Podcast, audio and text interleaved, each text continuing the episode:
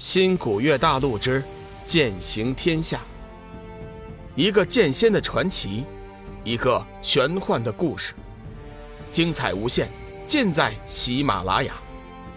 主播刘冲讲故事，欢迎您的订阅。第三百一十五集，摆摊打探。龙宇不禁大为惊奇，在他的记忆之中。生命之灵自从跟随他之后，还从来没有过这样的事情。龙宇并不知道，生命之灵自从跟了他之后，一直都是付出炼丹救人。几年的时间下来，几乎都已经耗费了他一成的生命气息。想要补充，但是一直又找不到合适的本源灵气。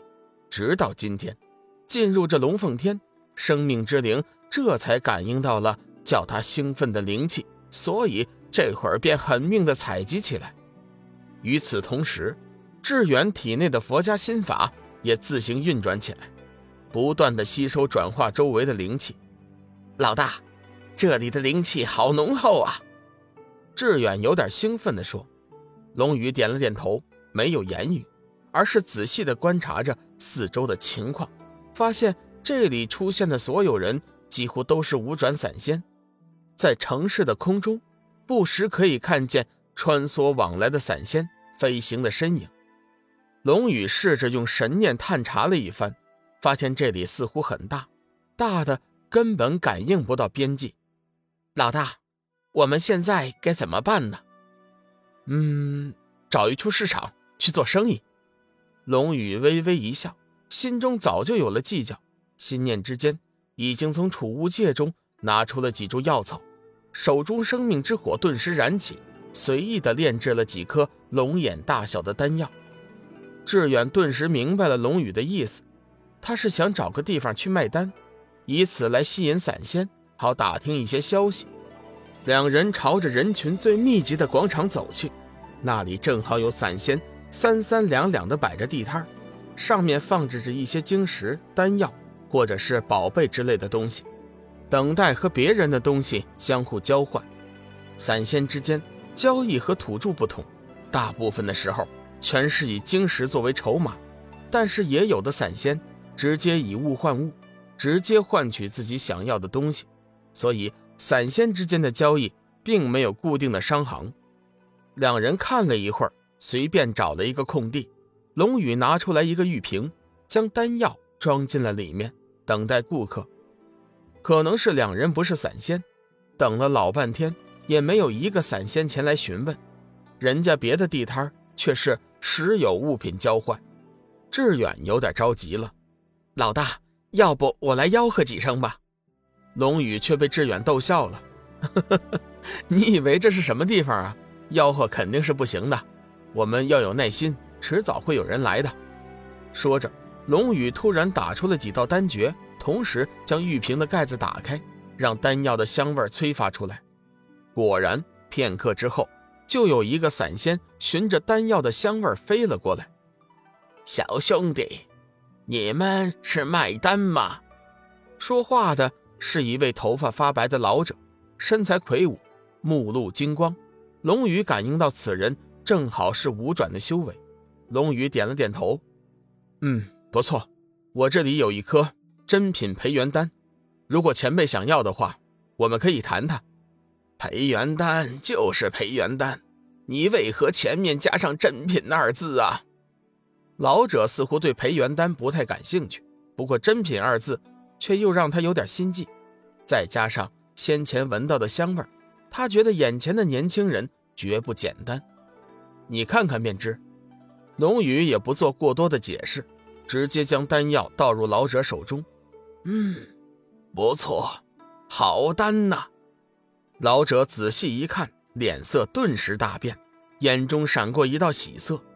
年轻人所卖的丹药果真与众不同，单从丹药表面所散发出来的气息，就已经不是一般的丹药所能比拟的，确实能称得上珍品二字。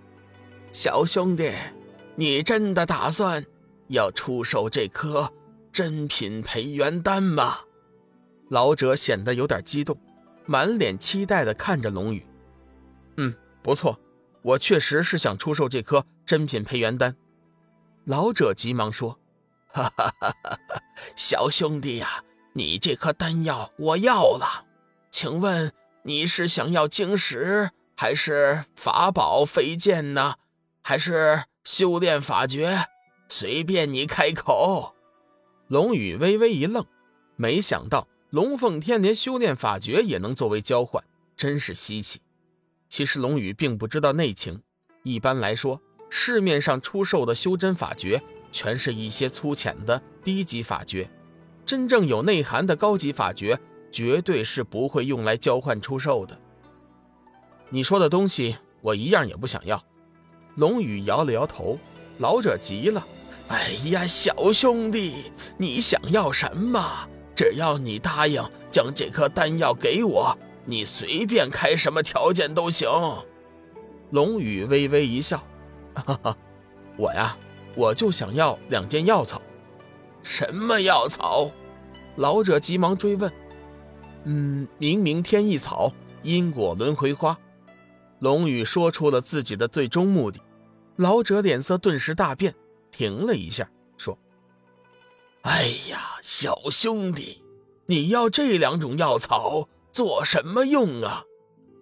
志远有点不满老者的问话，眼睛一斜。你怎么这么多的废话呀？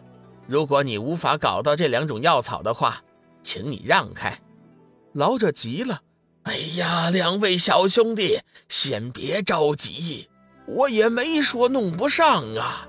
要说这明明天意草、因果轮回花，在天涯海阁也不是什么无比珍贵的药草，可是问题是，它们生长的地方不太好。”龙宇听他知道明明天意草、因果轮回花的下落，脸色略带喜色，急忙追问：“前辈，如果你知道明明天意草、因果轮回花的下落，还请告知，这丹药我送给你了。”说着，把珍品培元丹塞给了老者。老者也不推辞，急忙接住，强忍着激动的心情解释说：“哈哈哈，小兄弟呀，你听我说。”之所以说明明天意草、因果轮回花生长的地方不好，主要是因为呀，它们生长的地方是九明崖，在暗黑天。龙宇微微一惊，这暗黑天他是听说过的，是散魔散妖的聚集地。龙宇有点担心，暗黑天和光明天两片大陆不是无法通过吗？这可如何是好啊？两位小兄弟可能还有所不知啊，暗黑、光明两块大陆之间有上古大神留下的壁垒，原本是无法互通的。但是现在不同了，暗黑天的无天散人也不知从哪儿找到了破解壁垒的方法，前段日子。就已经成功的带着散魔散妖来到了光明天，后来呀，还和我们光明天的散仙散佛发生了争执，最终引起了混战，最终因为他们人单势薄，被打退了回去，那通道也被十大城主联手封印了。不过这次的封印。根本无法和上古大神的封印相比，只要是八转散仙以上的修为，就能自由穿过。本集已经播讲完毕，感谢您的收听，下集精彩继续。